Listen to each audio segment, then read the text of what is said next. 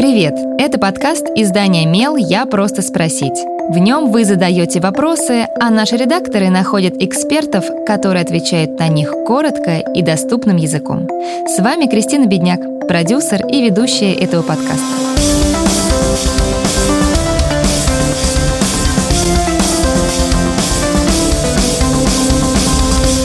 Списки зачисленных на бюджет уже висят на сайтах вузов. Только попасть в них удалось далеко не всем. Абитуриенты начинают рассматривать платное обучение и натыкаются на резкое сопротивление родителей из-за финансовых трудностей и недоверия к платке. Как найти компромисс в этом вопросе? Подготовить ответы на эти вопросы нам помогли психолог Ксения Несютина и финансовый эксперт из Бера, который стал партнером этого выпуска. Мне пришли результаты экзаменов. Оказывается, я не прошел на бюджет. Мои родители очень принципиальные люди, не признают платного образования и не готовы платить за университет. Как объяснить им, что оплата обучения – это нормальная практика, и это вложение в мое будущее? Как их переубедить? Ответ Ксении Несютиной. Ситуация, когда родители не хотят платить за обучение в ВУЗе, встречается довольно часто. Причины могут быть разными, но вот несколько общих советов, как убедить близких в серьезности своих намерений. Прежде всего, нужно показать, что вы взрослый и ответственный человек. Об этом говорит в первую очередь тщательная подготовка к экзаменам. Если подросток упорно готовился и старался поступить на бюджет, но не добрал нескольких заветных баллов, родителям будет очень сложно сказать «нет». Следующий важный показатель — отношение к самому процессу поступления. Абитуриент может самостоятельно узнать, какие экзамены требуются для поступления на выбранную специальность когда и какие документы нужно подать в ВУЗ. Все это повышает вероятность, что родители благосклонно отнесутся к его выбору. Также можно продемонстрировать свою независимость от родителей и на практике. Как это сделать? Например, взять на себя часть бытовых обязанностей — уборку, приготовление завтрака или ужина. В эту концепцию хорошо укладывается контроль за младшими братьями и сестрами.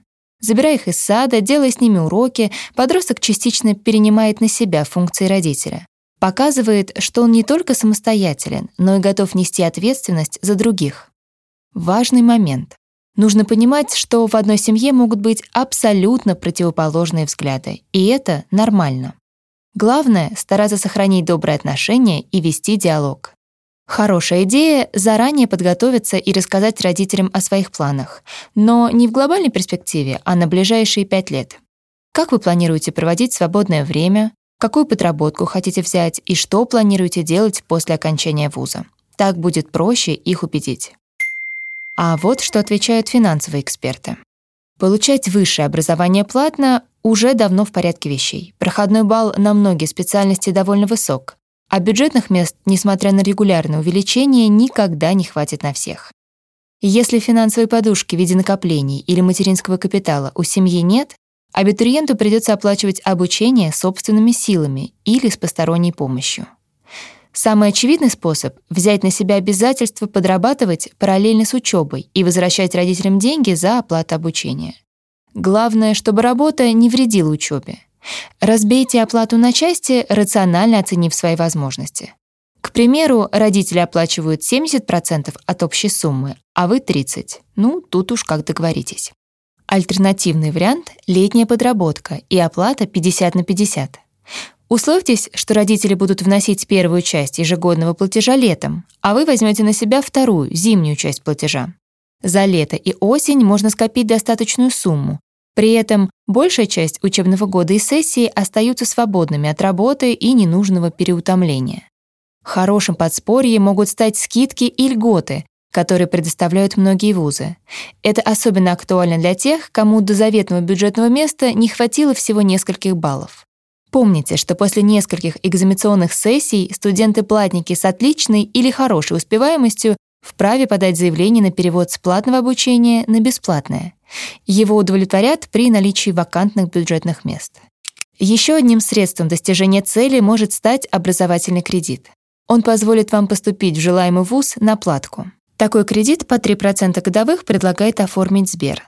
Для этого не потребуется справка о доходах с места работы. Достаточно прийти в банк с паспортом, договором с вузом и счетом на оплату обучения. А еще нужно согласие одного из родителей, если будущему студенту нет 18 лет. Банк рассмотрит документы и в случае положительного решения переведет оплату по счету в ВУЗ. Кредит можно взять на оплату любого периода, одного семестра, года или обучения целиком. Во время учебы нужно платить только проценты по кредиту. Сумма ежемесячного платежа в первый год обычно не превышает 1000 рублей. После выпуска дается 9 месяцев, чтобы устроиться на работу, и затем уже нужно погашать основную сумму кредита. На это дается 15 лет. Абитуриентам некоторых специальностей стоит рассмотреть возможность поступления по целевому набору. Студенты-целевики заключают контракт с компанией, которая оплачивает их учебу в ВУЗе, а после окончания университета отрабатывают на организацию заказчика то количество лет, которое прописано в условиях контракта — минимум 3 года. Многие отдают предпочтение этому варианту из гарантии трудоустройства, однако нельзя упускать из виду одну важную деталь. Если студент решит прервать обучение или откажется выполнять условия договора, потраченные деньги придется вернуть. Однако вариантов найти компромисс много. Главное — не принимать решения сгоряча и не поступать куда-либо исключительно на зло запрещающим родителям. Задавайте свой вопрос Мелу, а редакция найдет того, кто сможет на него ответить. Пишите в наши соцсети или на почту feedback эм. Мы не раскрываем имена, так что вопросы могут быть любыми. А еще ставьте нам оценки и оставляйте отзывы. Так больше людей узнают про наш подкаст.